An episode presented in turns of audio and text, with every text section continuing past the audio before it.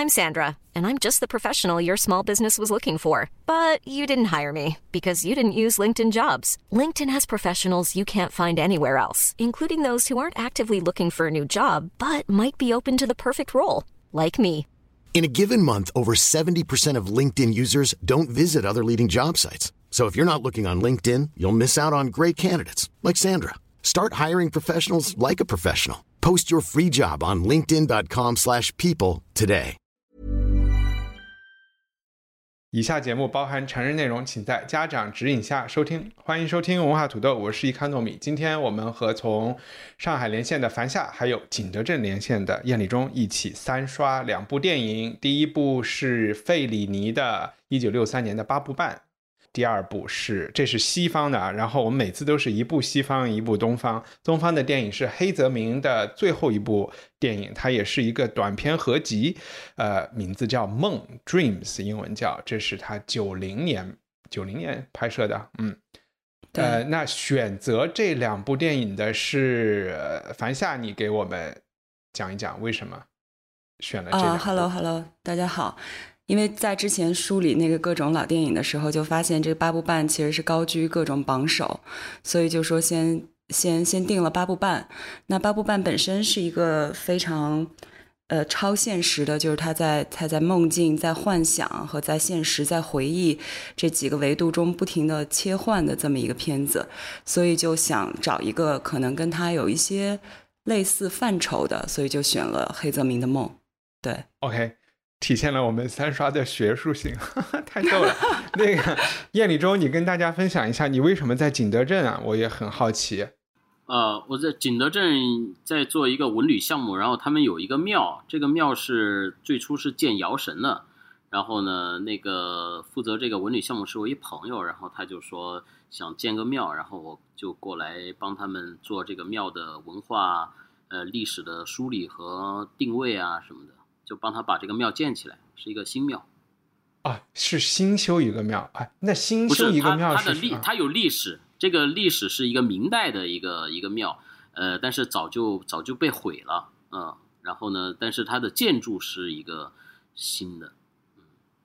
复建，复建。但这个庙就已经就很长时间已经不存在了，是吗？对啊，肯定就不存在了。OK，所以只听说有买一个老杂志来。重新办新刊的没有听说，庙也可以这样，好厉害。他还不是这样，那全中国现在只有你有这个历史传承的这么一个有记载的庙，才允许你去建新的，明白吗？OK，你如果说你没有一样不发新的啊，对，比如说你这个县县制里面从来都没有过庙，你这个县现在是不允许你建任何的庙的。OK。那像北京，比如说以前有一千座寺庙，那现在其实就可以修很多。对啊，从理论上是可以修一千座的。那那他这个还得修在原址，还是说也可以修到河北、天津去呢？呃，他修在他的这个地域范围之内都是可以的。但是刚巧呢，我们做的这个师祖庙呢，它就是就是在原址上面。OK，好吧，那。长长话短说，我们绕回到八部半。我先简单的讲一下啊，我还要承认一个错误，也不是错误，这是一个很有趣的事情。我们决定要看这部电影，然后我 我又开始看八部半，看了半个钟头以后，我才反应过来，在零九年呃一九年的夏天，我和宋敏其实录过一次八部半，那是我第一次看，然后这一次是第二次看，也是第二次上。就是我们在节目里聊八部半，我也不知道会，因为人不一样嘛，肯定这个聊天也是不一样的，所以，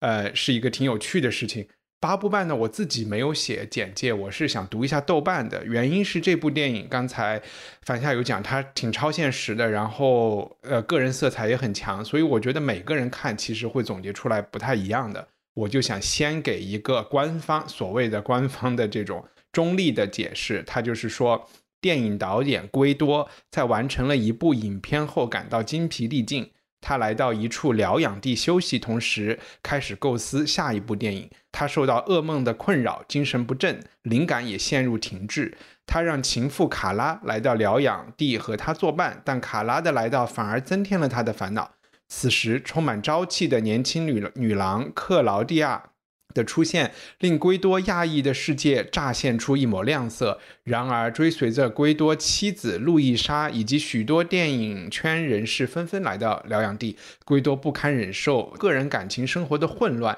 与电影拍摄的双重压力，他的精神危机愈演愈烈，梦境与幻觉不断侵入他的现实生活。OK。然后这个是豆瓣的解释，然后我感觉像 读了一部我从来没有看过的新的电影的简介一样。嗯，刚才我有了解，我是第二次看，樊夏是第二次看。我们先听一下，呃，燕礼中第一次看八部半的感受是怎么样的？你先讲一讲你对这个电影的理解，或者是想说什么？看八部半的话，你就从一开始你就不知道他在在干什么。我分了好几次，然后才把这个看完。看完以后呢，他还是有一点懵懵懂懂的。陆陆续续看完之后，然后再去查他的一些资料，哦，然后才知道这个电影，它是其实它是需要像导读一样去导看的。这个导看是什么意思呢？就是它这个电影跟其他的电影的最大不一样，它是反高潮的、反叙事的，它跟它是这种这种剧情啊什么的，你。你为什么会一开始看不懂啊？就是说它的，呃，是把梦境啊、回忆啊、想象啊、现实啊，全部是交杂在一起的，然后呢，又没有任何的转场啊、呃特效啊，所以呢，你就你就分不清楚，然后你就看不太懂了。看完这个介绍之后，我才又看了一遍，哦，才恍然大悟。然后呢，看这个电影有一个。有一个妙招，这个妙招呢，就是把自己想成这个导演他本身，你就跟着他的这种意识，然后去想象，你也不用去分哪个是梦境，哪个是回忆，哪个是想象，哪个是现实，你都不用分。他对于人生的那些迷茫啊，那些探索呀，那些纠结呀，那些压抑呀，那些混乱呀。然后你就跟着这个情绪去走，然后你会发现，这个电影就是就是有有有点有点像别人说的一呃，有人说的一句话叫叫做什么？听说过，没看过，不太信，看了服了，它是这么一个过程。那那我可以把你，就因为我觉得在我们三个人里，你年纪稍微比我们大大一点点。你以一个就是你，而且所以我觉得在就是生活和事业中，你可能也和这个圭多导演更能够相互就是理解。你能为听众解释一下圭多这个导演他当时是他是一个什么样的人？他是一个什么处境？他身上都有一些什么烦心事？你讲了他的人生的这些，呃，他他都在困惑些啥？因为人人的话，他其实在里面他表现的复，他表现的是一种复杂的。比如说里面他出现了很多很多很多的女性，对吧？又又有这个他的他的情人，又有这个演员，又有他的老婆，又有他朋友，然后里面充满了各种各样的关系。但是呢，你你说他是一个什么样的人？就好多人好多这个女权女权主义者是非非常讨厌这个呃《八部半》这部作品的。因为这个这个圭多的这个导演啊，剧中的这个导演，呃，他肯定不是费里尼的这个这个人这个导演本身，而是这个圭多这个导演，他在呃片子里面他呈现出来的就是，他是把这个女性作为他者而存在的，然后这个男性呢是作为这个主体去衡量这个女性的尺度的，所以它里面的他的那些梦境啊，他的各种关系的那些女的，然后都会。都会都会同时出现，都会都会来伺候他、服侍他，然后就是那种，比如说我们讲这个梦境来说，就就是那种那种春梦嘛。就我不知道你们做过这种梦没有？就是哎呀，有有有有一天我结婚的时候或者什么的时候，我把我所有的前女友，然后全部给她聚集在一起，然后呢，他们都相谈甚欢，然后都在夸我哪哪哪好啊什么的，对吧？这个这个的话，他。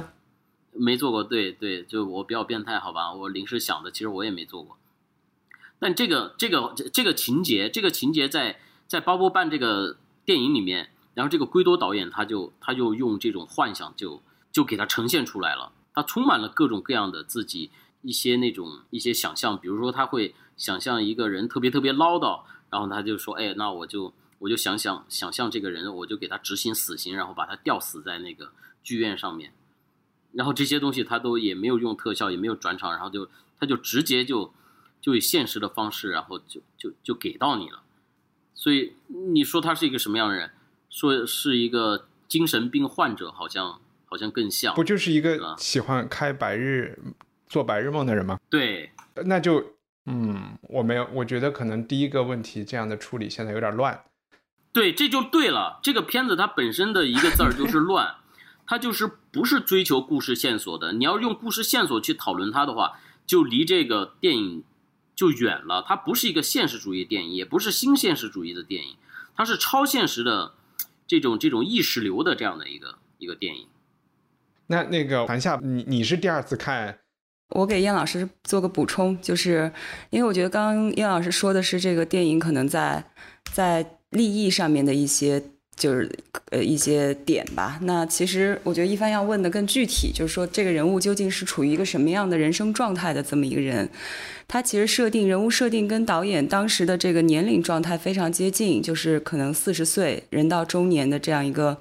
呃，在在这个电影里边后来落实的就是说这个人物的身份是电影导演，但事实上费里尼在做这个身份设定的时候也是经过了很长时间，就是说这并不是他的第一选择，他最开始。在想要就这个片子第一次在他脑海中有构思的时候，他出现在他给朋友曾经写过一封信，就说我突然想起这么一个故事，就是一个中年男人，他的日常的生活被一些这个日常生活的节奏被一个可能不算太严重的疾病给打乱了。那他有这样一个两两个月呃两周左右的这么一个在疗养院的假期，然后这个就是。其实是从这儿有个影子。后来呢，这个电影逐渐的立项之后，他其实曾经想要过放弃，就是他始终不知道说这个男人究竟是做什么的，就这个男人的职业身份也曾经很困扰他。后来就是在临门一脚的时候，就是被拖到这个发布会现场，他突然决定就拍一部跟自己的就是那个职业定位是一样的，就是一个中年的遇到了创作者瓶颈的这么一个中年电影导演的故事。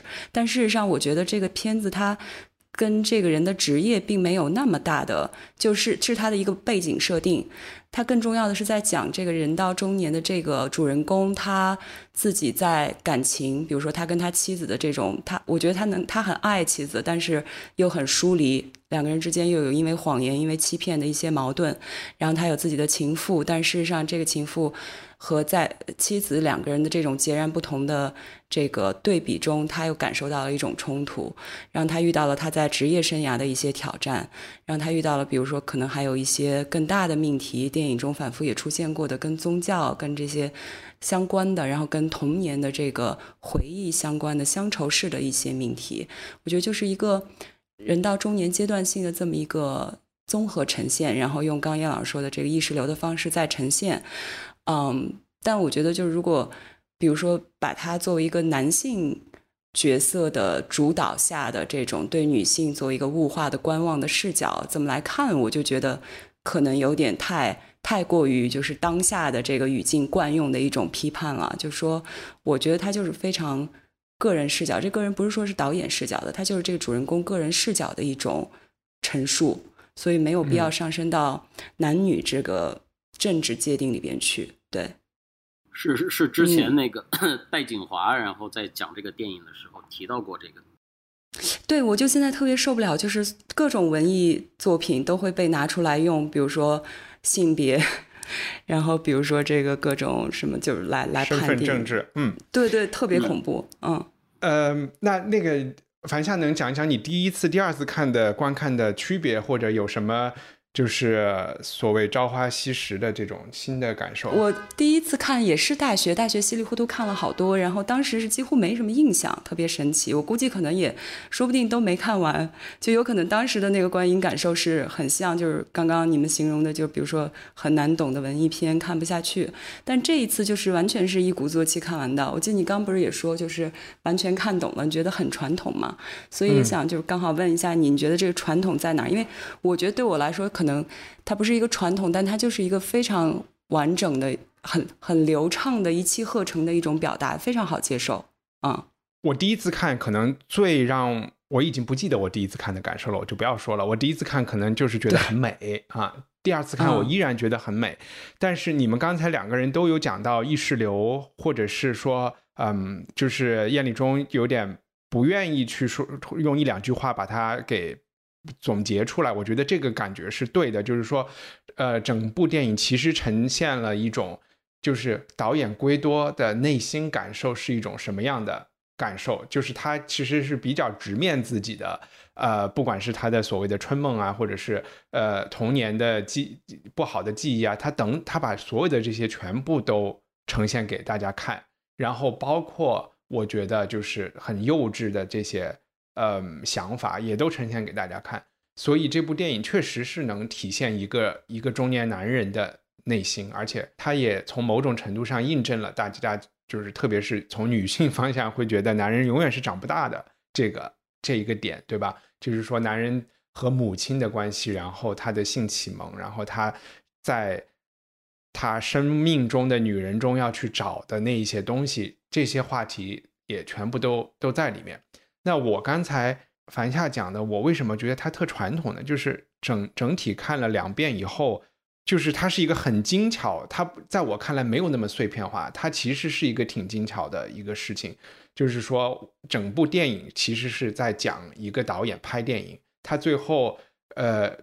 的这个挣扎的过程，就是说他在创作上、生活上遇到问题，他的挣扎，这个挣扎的过程的起因和他怎么去逐渐的去找到他试图解决他挣扎的过程。然后以及最后他如何解决掉这个问题，我觉得整个这个是故事和这个线索是讲的比较清楚和讲完了的，是一个完整的故事，它是有开始、有中间、有结束的。比如说我举两个例子啊，就是第一个开场的时候，我们是从一个瓦格纳的呃歌剧开场，我们在一个呃所谓的这个疗养院、这个温泉疗养圣地，所有的人都是那么端着的，对吧？穿的都是礼服。都是一些很体面的这个角色，我们看到他也是这个体面的社交呃圈中的一位，什么名流大家都认识，见面都打招呼。但是逐渐我们走进他内心的时候，表面上这些东西就破掉了，我们就看到了他的他有很多社会生意上的责任义务，他在逃避他的。呃，他的感情生活比较复杂，他要处理好多段关系，这些人对他也都提出各种各样的要求，进而我们也发现他自己内心相当的不自信嘛，然后他会觉得自己是假装的，他在扮演一个成功导演的这个角色，他也不想扮演这些角色，就是他的表面就逐渐就破掉了，然后一直到一直到最后，我们看到整个片子的结尾是一个马戏团的。这也许是和他之前的电影有关，但是即便和这个抛掉不不看，他最后的结尾是一个那种马戏团的那种奏乐，是很欢快的、很接地气的一一个奏乐，然后也有一个他童年的形象在那儿打鼓还是在干嘛的，就完全是一种很更天真，然后是更就是说放下一切，有点可能我就把它解释为放下架子吧，不要有人设的负担，不要有这些负担。然后和他和他妻子之间也是说，我们不要，你也不要试图那种感觉，就是我们谁也不要试图改变谁，就是你你就接受我，这就是我，你就是我们电影里看到的，就是圭多自己。我觉得他应该是放下了很多东西，然后包括开的那一枪啊，也就是整个人就变得更自然了。就如果我要很下总结性的话，我就会看到。在电影中，圭多的内心发生了这么样一个转折吧，就是在他的紧张、紧张、就是被解开了，解开了束缚，感觉突然就自由了，是吗？对，说的比较俗气，我觉得是有一个这个东西的啊，就其这个东西最其实是这个开头和结尾的音乐提醒了我这一点，然后我再去回看，就觉得啊，好像确实是这么一个情况。我是一开始的时候，我第一遍看的时候，我是把它当成费里尼的半自传的这个电影来看的。我是觉得他的，就哦，我看着看着，哎，这是童年的回忆哦，这是他这个做导演的一些情绪，或者这是他在女人的关系当中的一种投射，或者是有真实的成分啊什么的。在后来这个看，看这个费里尼的这个访谈，然后他说，他说，他说这个他否认了。这个半自传的呃电影的这种说法，他说他几乎是虚构了一切，就他的童年啊、这些关系啊、人物啊、乡愁啊、梦想啊，这全部是他想象出来的。回过头去，他并不是说我要讲一个什么什么故事。嗯，我感我的感受啊，其实我觉得费里尼在用这个电影在向在向电影这个艺术来致敬。电影就是一个造梦的艺术嘛，就是可以虚幻一切，然后可以可以把现实中的那些那些白日梦给它呈现出来。我觉得这是这是他的一个在拍了之前的很多电影之后的一种一种改变吧。说这个进入了电影进入了一个时代嘛，就是这个心理现实主义的时代嘛。他追求的是这种心理上的这个东西，但是在表现上面，我我是用一种。电影最纯粹的那种、那种造梦的那种奇幻的，呃，超现实的意识流的那样的表现的手段，它有点像那个当年，呃，姜文拍《太阳照常升起》一样，就是喜欢的人就会特别喜欢，不喜欢的人就觉得特别无聊的一个他妈的不知道在讲什么东西的一个这样的一个电影。我我又为什么会说很实呢？就是说，其实他的意图、内心的问题。其实，特别是在他和他周围就是电影圈的人的对话，尤其是那个呃电影批评人的对话中体现的，其实我觉得挺挺清楚的。这个电影批评人一开始就就对他说，电影作为一个艺术门类，就比其他的艺术现在就晚了五十年，对吧？也许就是他六十年代来做这件事情，就是说，呃，做你说的这个心理的现实主义，或者是。这种东西可能就是文学作品五十年前就做过的事情，所以就是在这些上，我也觉得挺实的。包括到了最最后，他们他也会在回答说，整个这个看着很乱糟糟的电影，它是不是一个呃，是不是一个概念艺术？是叫概念艺术吗？Conceptual art 叫什么呀？观念艺术。观念，它是不是一个观念艺术，或者是怎样的时候？这个批评家也也有说，哦，你不拍了。我明白你的意思了，就像那个法国作家谁谁谁致敬一张空白的纸一样，就是说，可能某一个某一个人就是致敬，说一个空白的纸全是可能性，我什么都不要写。就像我们也有白色的画布啊这样的东西。批评家这么说了以后，我觉得费里尼也没有赞同，也也他这也不是他的观点，因为最后他呈现了整个这一部电影嘛，他的表现形式啊这些是。在做电影业、电影圈内很新的事情，但是它整体还是给了一个我觉得挺完整的作品出来的。就他没有说我不拍了，是他不是像一个禅师一样说我什么都没有。因为因为因为他并不是在做一个行为艺术嘛，他还是在做一个电影嘛。但是他在这个电影里面呢，他就呈现出了电影是没有任何界限的嘛。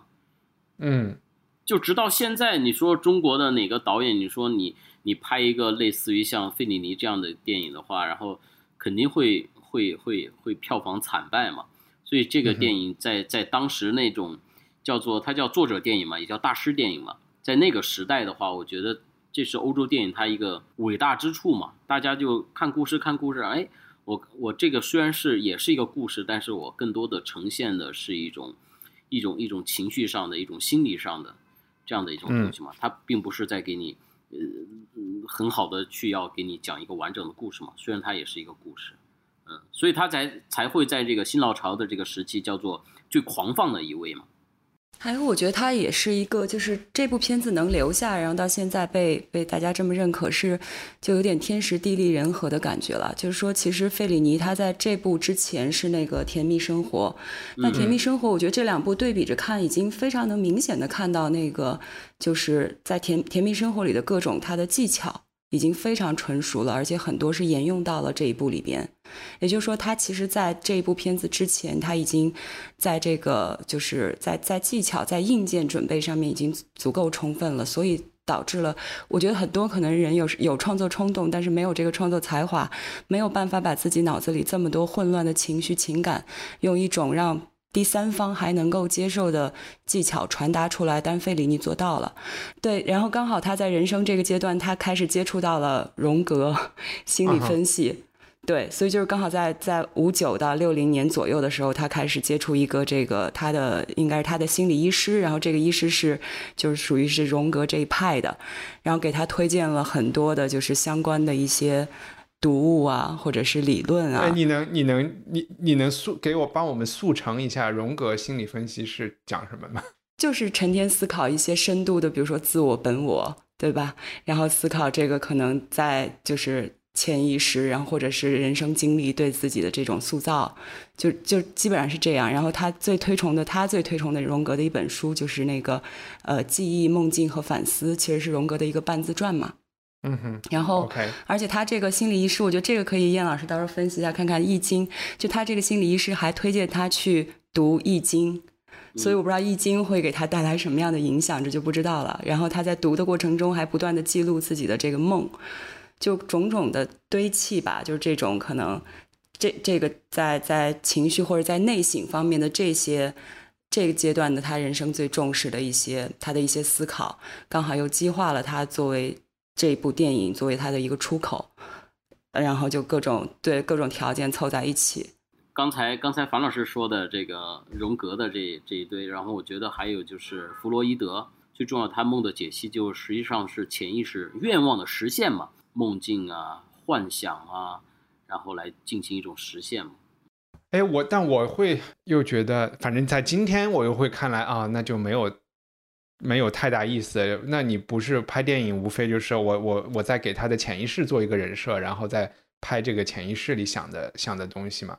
嗯，呃，周公解梦，我们讲说，同样同样一个梦，你其实不同的人梦到的是是不一样的嘛，对吧？比如说你梦到蛇，呃，然后然后你呈现出来的，你就说哦，呃，你梦到蛇，它可能是凶险的，可可能是疾病，对吧？但是如果说你这个人，你你刚，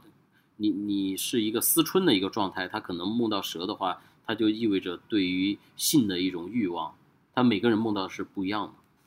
所以周公会会怎么解这个他梦到掉进女儿国了的那那那那一段？因为那一段就是我介绍一下，我觉得是最嗨的，就是就是在 我刚才也说了那个是吧？嗯，对，就是他导演有一个白日梦，就是他生活中碰到的所有女性和他有关系和没有关系的，包括他的母亲什么的都。他自己有一个个自己的小王国，然后这个家里面其实就是他童年的家，然后这个家的其实装修也非常好看，然后我一直在研究装修这墙是怎么漆的，呃，他就是在里面可以发号施令，然后可能到了五十岁以后就就要这些女人就要退休到冷宫去，然后所有的人都宠着她，就超级宠着她，而且这些女人之间的关系也。也都超级好，你就这个的解释不是很明显吗？就有什么需要不同的学派来做什么不同的解释吗？他们，嗯，你你那是你的理解，你觉得这个东西好像挺挺简单的，但是如果我们放在这种呃中国传统的解梦的这种系统来说的话，它就会变得很复杂了。啊，怎么讲？因为在因为在中国的这种解梦系统里面，我们分分为了。十一种这个类别，比如说他梦到和很多很多女人啊，怎么怎么样啊什么的，这个在呃中国的这种我们叫做这种这种这种梦的体系里面，它就是它是一种混杂的，是什么混杂呢？比如说时梦的混杂，时梦是什么呢？就是春夏秋冬不同的季节它发生的发生的这样的梦境，比如说，哎，这个可能在我们理解来就是一个春梦啊，当他的。身体在在春天的时候，它去萌发的时候，哎，这个时候它可能会会萌萌出这样的发生这样的梦。然后呢，它也可能是呃，在我们这个十个十一个体系里面的叫做反梦。反梦是什么？叫做阴极则吉啊，阳极则凶。就是说，就是物极必反嘛。我们说梦是反的嘛。你看费里尼他。一辈子，他五十年，他都只跟他那个小小的那个演员，他老婆好嘛？呃，在那个大陆里面的那个女主角，呃，他他老婆，他一辈子就是这么一一个女人。情妇没有是吗？就是在对对，但是没有没有离婚。现实当中是吗？对对对。哦，这个这个八卦消息我就不太特意去八卦了一下。哦，真的吗？太棒了。嗯，但我只是说嘛哈，我只是说，比如说他通过时间。呃，通过反梦，他的有他跟老婆五十年的感情，然后完了之后，他他在梦里面他会出这样的一种感受，呃，然后还有就是说，他肯定他肯定不是叫做呃叫做叫做我们还有叫直梦，直梦的话就是我我梦到什么，我看我我就会发生什么，对吧？这可能他肯定不会发生的嘛，对吧？然后我们还有叫做相梦，就是他的意象，嗯，就是这个女人她可能。她并不代表女人，她可能代表着欲望，或者是她其他的想要的东西。这个在弗洛伊德来说，不就是他说梦是潜意识的改装嘛？嗯，他你梦到这个东西，它其实并不是那个那样的一个东西啊。然后在中国的这个梦里面，它可能也是叫做惊梦，惊梦就是你的精神状态导致的梦。比如说在那个时时间段，他可能他他比较亢奋，他比较。他比较那个正是如日中天的时候，对吧？他也可能是这样的梦，就很多很多这样的。所以就是怎么解释都可以的，怎么解释都可以。你你讲你讲对了，对吧？他他，但是他肯定不是说叫做这在我们这个十一个体系里面，他肯定不是病梦或者是鬼梦，对吧？病梦的话，就是人如果身体发生什么某种病变啊什么的，对吧？中医来说，就是说你你人体的阴阳五行失调。然后你就会做一种梦，这种梦就叫病梦，你会生病嘛？啊，或者是说，呃，我们还讲说，比如说鬼梦，鬼梦也就是噩梦嘛。然后这种噩梦呢，很多时候就说，哎，你睡觉的姿势不对啊，呃，你或者生什么病啊什么的，哎，就会导致这种病梦，好不好？呃，挺好的，我我我我讲复杂了，对，也没有，因为我前两天又看到一个，反正就是说科学现在的嗯观点是梦就是就是晚上大脑很。很随机的，没有任何的一些，就是放电影，就是电波，就是很电流在很随机的乱放，所以你就什么都有可能，就它没有，呃，嗯嗯，没有任何指向性，呃，对，没有任何指向，可以不去解读啊，它没有规律性，但是有些时候呢，你这个，比如说我们会会对一种梦会特别注意，就是说你你在同一时期，然后你反复做同样的梦，嗯哼。哎，这个这个你就要去研究一下了啊，到底是为什么啊？就是你你会你会你会反推吗？不知道该说。那你们除了就是刚才我说的这个女儿国的这一这一幕，还有哪哪些情节或者是什么？你觉得特别能帮你提供一种进入进入这个呃人物内心的一些东西吗？呃，我我我觉得最呃让我印象最深的，我觉得。表现出这个人物或者说这个创作者最柔软一面的是那个他对，就是他们小时候去看那个胖女人莎娜基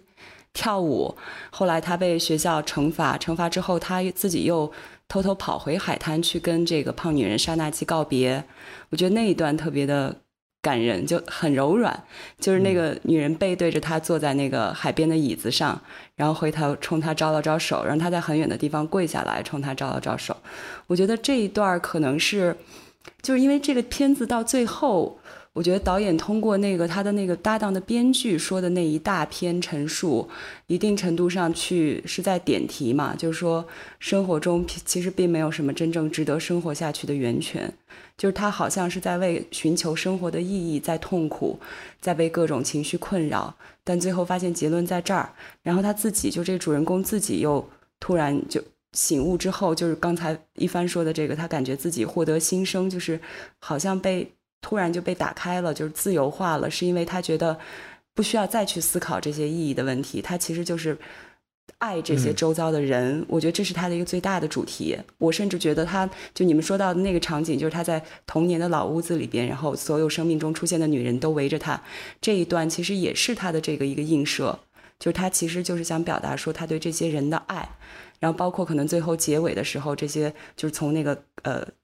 楼梯上一起走下来的所有的人物，以及最后巡场的那个马戏团的那一场，就是好像回归到了一个，就是意义靠后，然后可能爱和这个人之间的联系纽带往前放的这么一个人生境地，用这个来解答人中年的这种困境。我觉得这是导演给出的一定的答案吧。然后这个东西又是回到他童年的时候，我觉得他在跟这个女人告别的时候，其实就是他心底里边的这种。最本真的东西是可以放在这儿的，只是可能在长大的时候，嗯丢掉了或者忘记了，嗯对，然后再嗯回头的时候找到了一些这种感情，我觉得是这样的啊。对那种快乐嘛，对？对对对他他他就人家说是这个费尼，他是把这种极大的痛苦和欢乐相融合嘛，然后他把这嗯个痛苦表现的跟欢乐一样嘛，嗯，然后对，就是不是每一个人。嗯，就这就是每个人一生嘛，所以所以你看他在那个片子的结尾，他是出现那个小丑嘛，所以对人说这个费里尼他是对小丑这样的一个一个一一一种角色是充满了好感的嘛。他是说这个小丑是人们照出奇怪形状和可笑形象的一个镜子嘛，也是自己的影子嘛，就永远都在嘛。嗯，所以他会他嗯会把这个小丑这个这个东西拿来嗯来点题来用嘛。所以我可以理解，就是说不去思考意义这件事情是一个解放，但是我不知道人怎么能做到这一点，然后我也不觉得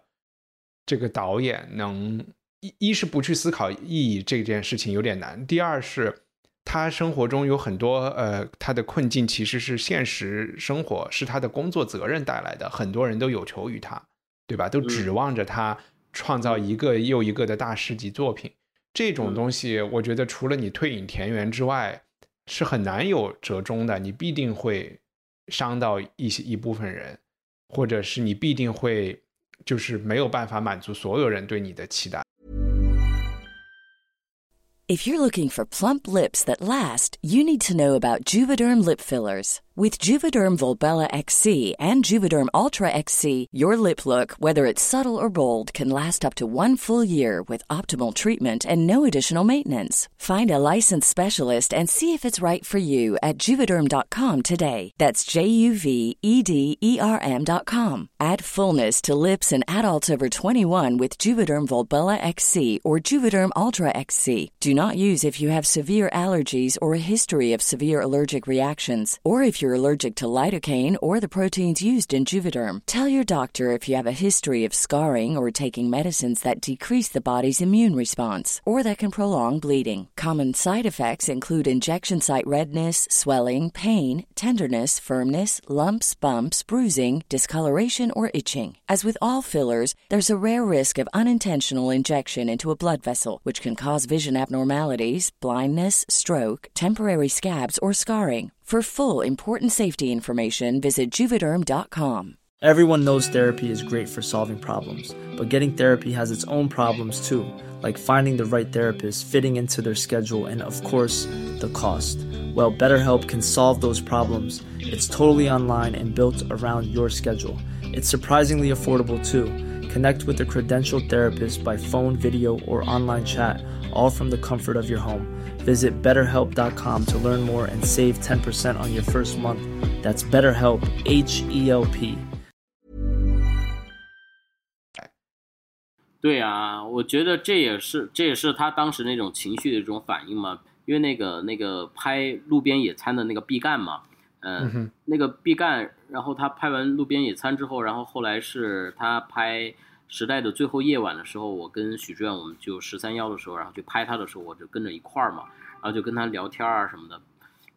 他就是有这样的一种感觉，就是说他拍完路边野餐，然后得了这个最佳导演之后，然后他就压力就很大。他其实，但是那部电影的话，他是他把所有自己对于那个地方的理解，对于自己所有的情绪的一种一种抒发，然后抒发完之后得了奖之后，然后再让他去做其他的电影的时候，他就突然一下就懵了，他就他不知道该接下来我该做什么了。对这个我我觉得相对常见，而且这个是有解的，就是说我就不拍电影了啊。但是不去嗯寻找人生意义这个事情，我不知道你们你们觉得有可能就是像一个小猫小狗一样的活吗？呃，我倒是觉得这是一个伪概念吧，这个充满了悖论。你不去寻找人生意义的这种态度，其实也是一种一种态度嘛，也是一种意义嘛，对吧？嗯，他他可能他是觉得，就是说我在没有没有方向感之前，或者是什么的时候，我我我会我会有这样的一种感受嘛，或者是说我有很多的方向，嗯，或者是我的某一种方向幻灭了，嗯，我就会在某一段时间然后我就没有意义嘛。就像之前有一阵子那个中国佛教协会的那个学成，就是佛协的主席、会长，然后呢，因为性丑闻，然后就被发短信被对，然后就就就掉下神坛之后，然后多少多少佛教的信徒，然后一下就觉得，哎，万念俱灰，就觉得这怎么是这个样子，对吧？那但是你过了那段时间，你你就你就你就缓过来了嘛，缓过来好了伤疤忘了疼，它不叫也不叫疼，也不叫伤疤，就是就这个东西，宗教它本身它是它是不会有问题嘛，但有问题的都是人嘛，对吧？就像我们看风水，对吧？有很多那风水这个技术它是没有问题的嘛，然后出来骗人的是那些那些江湖上的风水师嘛，是人的问题，它不是这个技术的问题嘛，对吧？嗯嗯。嗯，我扯的有点远了，不好意思。或者说，嗯，反下说，对我，我回答刚一帆那个问题，我在想说，其实是不是不是说不再追寻意义了，而是推翻了所谓就是这个意义的一种舞台感，或者是就是这个推翻了它的形式感。就你不要把所谓你对意人生意义的追寻，成天摆在一种非常形式化的舞台上来展示。你就比如说他要。拍一个电影要开发布会，要告诉所有这些很很急躁的各各路媒体，我这电影是关于什么的？这种就是他觉得非常恐惧的一种东西，并且给他带来了深度的呃不快。然后反而是说，可能去更扪心自问，就是在更内化的呃，在人和人在他和他最亲密的关系之间，找到这种真正的真实可触的一些意义。就用这个东西，用这种比较嗯碎片化的东西，然后来支撑起他这个所谓的大的一个方向性的人生意义。对，对，我不知道你说的那种碎片化，我的理解就是那种可能举个例子，就是比如说工作特别忙的时候，可能你就是出去吃了一个午餐，或者是一个嗯，就是真的是抛下一些担子放在一边，然后去。搞一搞你的兴趣爱好啊，或者是有一些，甚至是加完班以后和同事一起去吃烤串儿啊，去吃吃吃就知道吃，然后就是有一些这种很就是所有人都能享受的这种东西，然后在做这些事情的时候，你就忘记了你的地位啊、你的责任啊，然后你的烦恼啊，然后就是说那种状态就更像是阿猫阿狗的状态。就是吃了就睡，睡了就吃，动物化的快乐状态，对对对，对 对对。让我想八部半，我最后还有什么想说的？就顺着这个意义这么说，凡夏说的那个，他少年的时候那个吉普赛妓女，然后我是觉得那个人就是因为那个是吉普赛人的，反正在在大家的这种感觉里，他们是他们是很原始的这种这种东西，对吧？然后。呃，长大了以后呢，他也老去问，就是天主教的神父问主教有什么什么意义，官方提供意义的是那个东西嘛。然后就这两个里面，肯定是还是有一种有一种张力，就是说整个他呈现的那个文化呀、规矩啊这些东西的，就是他在学习把这个打碎。这也是我刚才有有有讲过的。我只是突然想起那个女人，我就再就是多说一句。然后另外一个我的感觉就是。意大利的那种社会，如果我们就是从我的漂亮女友啊这样的片子，你也能看出他的那个传统社会是有一点母系社会的感觉的，就是说一家之主，就是那个不管是个奶奶还是你的母亲，其实是在，就他是一个很奇怪的，他也不能，我不能叫他是母系社会，因为他们是这个。他们是这个父系社会，我们又进入当下的这个身份 政治语境里，他们也在捍卫这个制度，对吧？他们是其实是最最大的帮凶的，然后所有人都宠着这个长子，所以我就觉得在意大利社会里，我我又可以，我挺能理解的那种，呃，如果他就是一直被被捧着被爱呀，就是这种，他就会一直寻找这种东西，然后他在工作中也是被所有人捧着爱，所以我觉得他也有一点，反正也有一点特，就是他的特殊，就是他太幸运了。然后一直都有这么多人捧着啊，但纯粹从做梦来说，我又会觉得，如果我是他的那个环境里，我可能梦里会梦到所有的这些人都在追杀我，而不是所有的人 都在爱，都都都都是 都在对如果你每伺候我。如如果你每天都梦到有人在追杀你的话，那就你就得需要找我帮你解决一下。解解梦，解嗯解解解解梦哈啊，但但我觉得这个就是，我觉得呃，樊老师这次选的这个两个这个电影其实特别特别好，呃，配搭的特别好。就说我觉得八部半，它直接是用梦来呈现这个这个这种这种这种做梦的这种状态，然后它，所以我觉得在八部半里面去讨论意义，其实是又有意义又没有意义，它很很很复杂，你不知道哪个地方它是在阐释意义，你也不知道他哪些地方他是在去反讽、寻找意义这样的一种、一种行为啊。但是你要在那个我们另一部片子，接下来我们要聊的这个黑泽明的这个梦里面，他就非常的清晰，对吧？嗯每一个梦它的意义是什么？我要反映出什么样的状态？个人的梦、日本的梦，呃呃呃，这个这个全世界的梦，它是一步一步一步一步的，它是有一个有一个次第的意义的关系去呈现出我们的反思或者什么什么，就特别明显，你知道吧？嗯，特别那樊简单。夏说，我们就进入这个。樊夏，你给大家，你来先讲这个黑泽明的这这八个是八八部短片吧，合集成为梦。嗯哦，OK，好，呃，其实黑泽明这部片子，我觉得是，呃就是他的所有片子里边最简单的一个，因为刚刚我们不是说这个，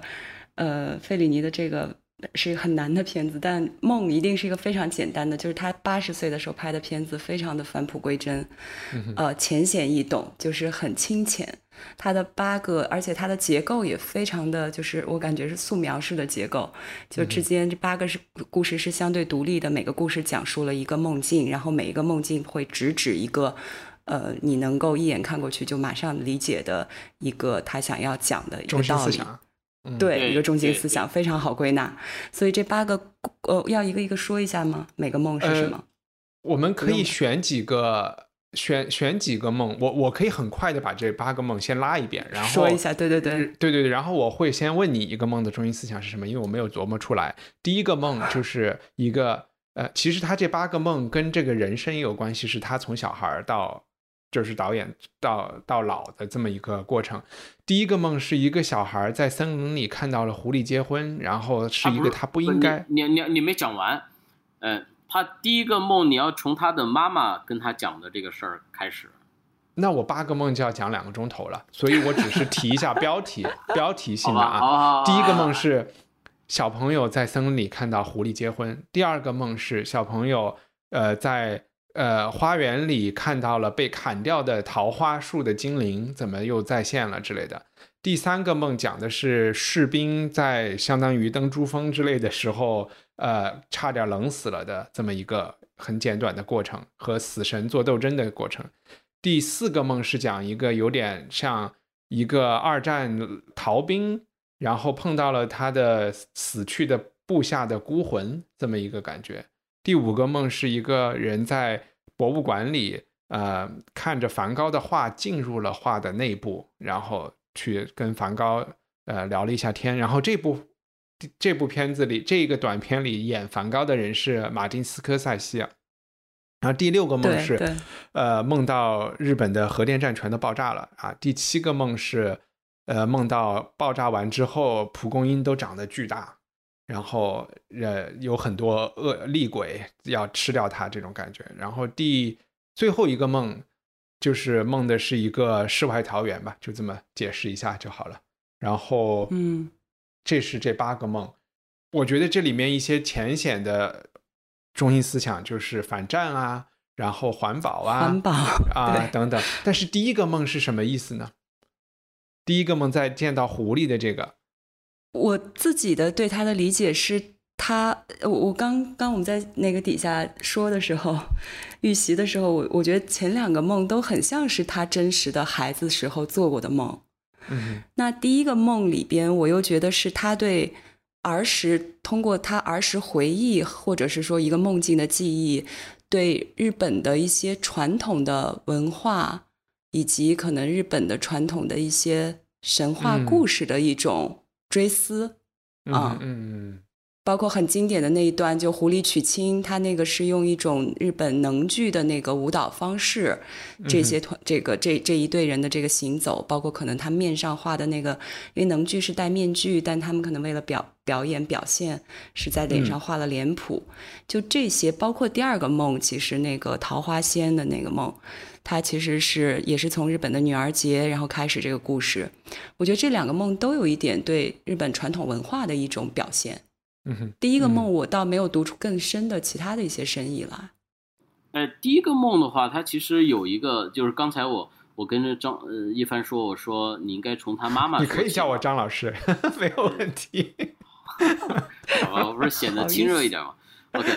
好，他他其实第一个梦哈，我简单说一下，就是说在一个下雨天，然后他妈在收衣服，然后呢。那个他妈妈就说说你不要到你你下雨的时候你不要到那个森林里面去，如果你看到了呃狐狸娶亲的话，然后呢就会带来厄运什么什么的。然后他但是他因为童年好奇嘛，也所以这个梦第一个是反映了一个小朋友的一个好奇心，对吧？然后他就去了，去了之后，然后呢他又被狐狸发现了，发现之后，然后回去以后呢，他妈就给了他一把匕首，这个匕首是干嘛？就是让你剖腹自尽。嗯，然后他他说那那那那那我就要死了吗？他们说如果你不想死的话，你就到森林里面去，你去找到这个狐狸，你如果狐狸原能原谅你的话，你就不用死。所以这个事情呃，然后他不就去了吗？去的话，我觉得这个梦的话，他更多的是在说，或者是他想表达一个，就第一个就是我们童年都是有好奇心的，然后呢，我们要为。第二个意思呢，就是说我们要为自己的好奇心来付出代价，对吧？嗯，看到了，哎，你你你必须要，你必须要付出代价，要不你就得就得就得去自尽嘛。嗯，你你你这么一说，就感觉像这个小朋友看到了他妈和谁出轨，然后之后做的一个噩梦。真的，我我最近在写一本书，然后这本书的有一个章节。呃，是一个真实的一个故事嘛，就是在西宁，然后有一个有一个小姑娘，然后她她的她的脸上，然后就是全是桃花的印子。这个桃花的印子是怎么来的呢？是被她妈用桃花牌布鞋给抽出来的。她妈为什么用桃花牌布鞋把她脸上抽的全是桃花呢？就是因为他爸爸是一个豫剧团的美工，然后经常下乡去演出。然后呢，他妈妈呢是这个铁皮厂的一个工人。然后在西宁的这个塔尔寺去玩的时候，就遇到了一个喇嘛，然后他就跟喇嘛好上了，然后就把他把喇嘛带回家，跟喇嘛睡觉，然后他就看到了，他看到之后，然后他就跟他奶奶说，然后他奶奶就跟他爸说，然后他爸就把他妈打了，他妈怎么办呢？就在他脸上就抽出了满脸的桃花印。哇，好棒啊！啊，是吗？对，感觉短篇故事。你写的这个书是什么书啊？关于什么的主题？呃，这是关于一个教育的。对我在那个山东淄博嘛，我我给一个一个学校写一个他们学校的书，关于教育的一个书。这是这个学校董事长童年时候他们班发生的一个真实的故事。嗯，感觉是一个揭露封建迷信的书。嗯，对，所以我其实觉得前面不只是第一二句，我觉得第三部、第四部。啊，这里面很多能剧的特色，当然，我觉得是因为能剧本身蕴含了日本传统文化的很多东西，所以我们在看，就是黑泽明的东西时，他肯定难免不受很多呃能剧的表现形式的影响。嗯，就是说，呃，有有这种鬼戏啊，然后有这种他的这种人的动作啊什么的。但是另外一个，我看出一个从前两个到后来，就是说。呃，就是这一代日本人，二十世纪的日本人也是从小时候，小时候你往往是跟着童话故事，对吧？你的你的那个环境就是传更更加传统的，然后有很多童话故事，然后有很多鬼神的，然后我们看到就是二战参军啊，战后的就是核，就是这种核爆炸给日本人留下的心理阴影啊，一直到最后他去追求一种。世外桃源的东西，就从一到八看，还是有这么一个过程，这么一个弧线在在这里的。我我不太明白的是第五个梵高啊，这一个在整个这个弧线中扮演的角色好像是稍微，第一是他的发生的故事是和日本没有那么大关系的啊，然后第二是他他这个故事里究竟和梵高有什么，他我我我也不太理解，所以我想问一下你们对这个梵高这一个短片什么感觉？啊，我也觉得很突兀，但我我甚至臆测，就是说这个这个片段是不是，比如说他和当时来支援他的 这几个国际友人，什么科波拉，然后这些人就一起坐着闲着没事儿，然后就突然觉得这个有意思，就插进来了，然后是这么。但是其实他在里边，我觉得有一点可能跟他个人有联系的，就是在讲这个，就这个梵高在这里边有一句话，就是你为什么不画，对吧？就意思看他背着画板来来像追星似的来跟着他，他意思就是那你自己为什么不画？其实就是还是在讲说对创作的这种坚持嘛。他自己不是黑泽明自己也经历过一些，就是可能创作在七十年代初的时候，一些可能也类似于这种创作者瓶颈，在好莱坞受挫。对对对。然后我觉得他是可能对自己的这一段经历有一些回溯，或者是一个对自己坚持的这种一个就是声明吧，啊。对，我也觉得是因为他的每一个梦，其实就代表他在不同的、不同的这种时期，然后对在各个方位上的一些反思嘛，对吧？这个梦到梵高的话，因为他说说说有的时候就像火车一样，就是停不下来嘛，对吧？嗯。然后我觉得在这个梦来说，其实就是他自己嘛，他自己的一种一种投射嘛，像致敬梵高，然后来想象自己的这种。呃呃，电影的创作，我也要像他一样，为什么不拍呢？我要像火车一样停不下来的去拍东西。我不知道会不会是梵高的耳朵自己砍掉的这一这一个梗，会比较触碰到日本人的某种感觉，因为就是有一种狠劲啊，有一种对自己很狠的这种自敬嘛。对吧？他就就就日本有这种剖腹的这种自裁的这样一种传统嘛？你从第一个梦里面，他妈妈是他妈不是把他打一顿吗？他妈妈是说你给你把匕首，你你你自裁吧，你你你看到了，对吧？让你不要去，你去了，你自裁吧，对吧？然后这个耳朵也是嘛，你你拍不出来，然后你怎么办？你像梵高一样，你你那个你割耳朵啊，你拍不出来，你挖眼睛，对吧？类似这样，好可怕。呃，然后那你们最喜欢的是是哪一部呢？范夏，我最喜欢是最后的那个，就是那个归田园居那一段。哦，我觉得这个最没意思。好好好，你讲讲。对，我也觉得没有你没意思。不是不是，你们不觉得这一段它突然层次变得丰富了一些吗？就是它每一段它基本上都是只讲一个中心思想嘛。但其实这一段它其实并不是只在讲环保，或者是对，就是我觉得他还在想，就是对对整个的生命的一种礼赞。然后通过这个老爷啊，这个老爷的演员是那个那个叫什么《东京物语》的那个小金里边那个，对对对，对对对，励志重。然后他演这时候已经八十六岁了，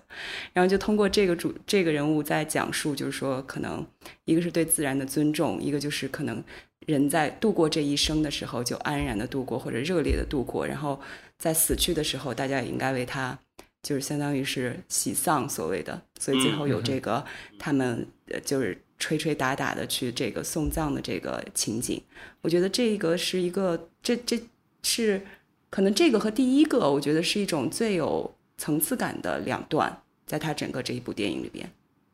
我为什么说我不喜欢最后这个梦呢？其实我看到就是大家如果不喜欢这个这个梦这个系列，就会觉得它有点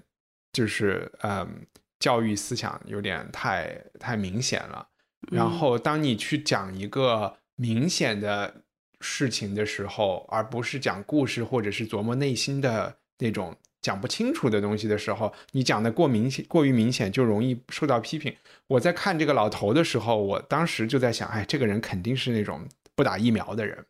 就是他的 他的那种对现代社会的反，就是他的那种不喜，我完全可以体会这种感觉，因为这种感觉是从这个蒸汽机一出来，就有人就有相当的一批人，往往是生活条件很好的人，就想要。回回归田园，这个动力我完全可以理解，但是真正要去把这么一种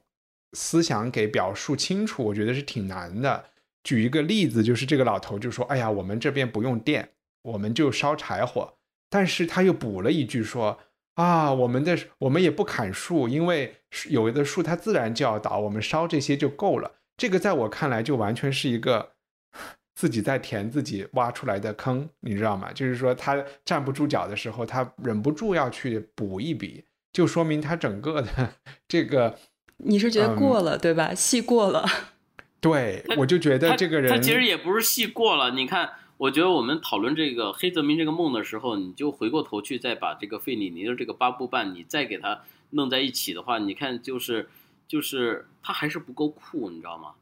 就东方人的这种这种约束感还是更强。你看这西方，我就觉得这是这是因为这是黑泽明最不酷的一部电影啊？是吗？好吧。对对对对对，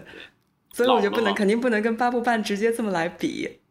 对，我觉得他就是很轻巧的想讲，简单讲个故事。这不是两部电影在比，我觉得是是这个东西方的它的这种文化的差异。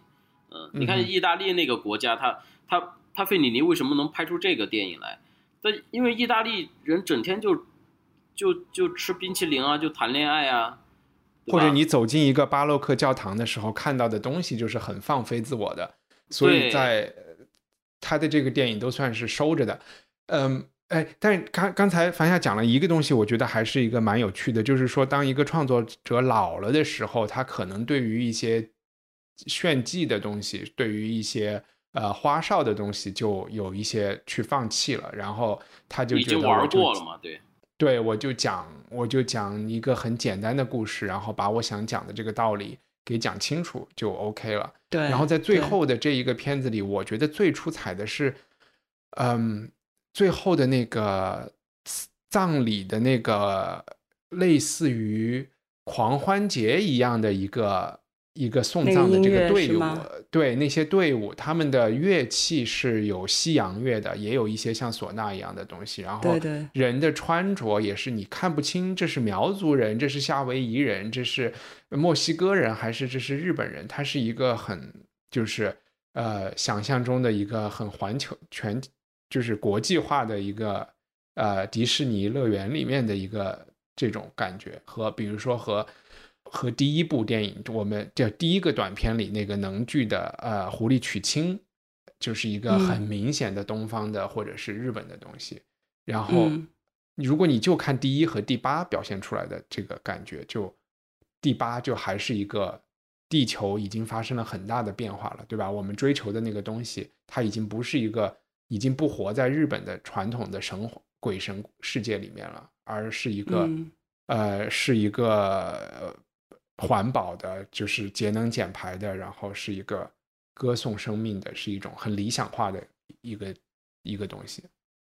虽虽然我觉得它也这个里边有种种不足。呃，叶立忠，你刚才是想专门讲一讲，嗯嗯，打仗的那个第四个，就是走。第四部走了一个隧道的那那一本那一个，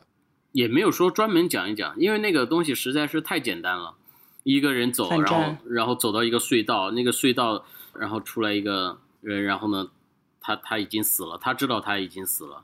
啊。然后但是那个人不相信自己死了，他指着远方说：“我的家还我这我要回家，我家在那儿亮着灯呢。”但他告诉他已经死了。然后来了一队士兵，然后这些士兵都是战死了的，他们都是。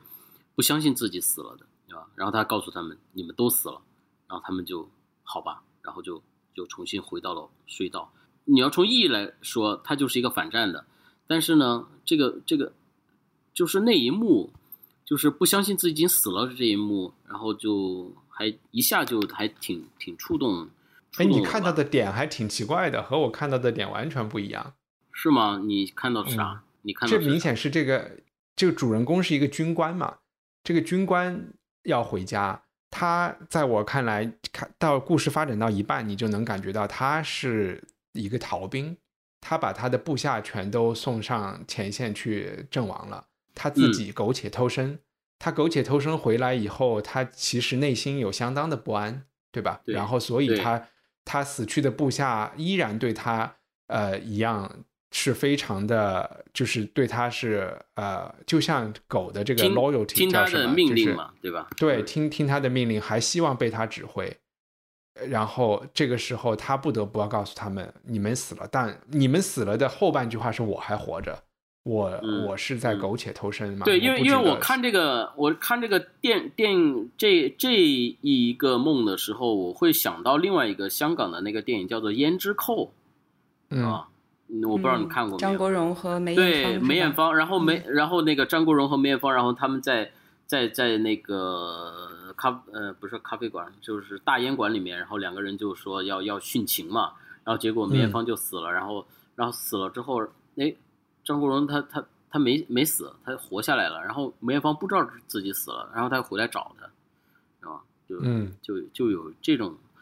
嗯、呃生死的其实《胭脂扣》是一个扭曲版的《罗密欧与朱丽叶》。对对对，嗯就是结 结局不一样。嗯对，然后我就觉得这种不相信自己死了的话，因为我最近我就老老在想嘛，我说我我死了的话，我我会去来找谁，看看谁啊什么的找谁呢？有答案。对，啊，我你要想我我就找你呗，不要 你你去帮我们，你去帮你去帮人民做点好事儿，找找其他人。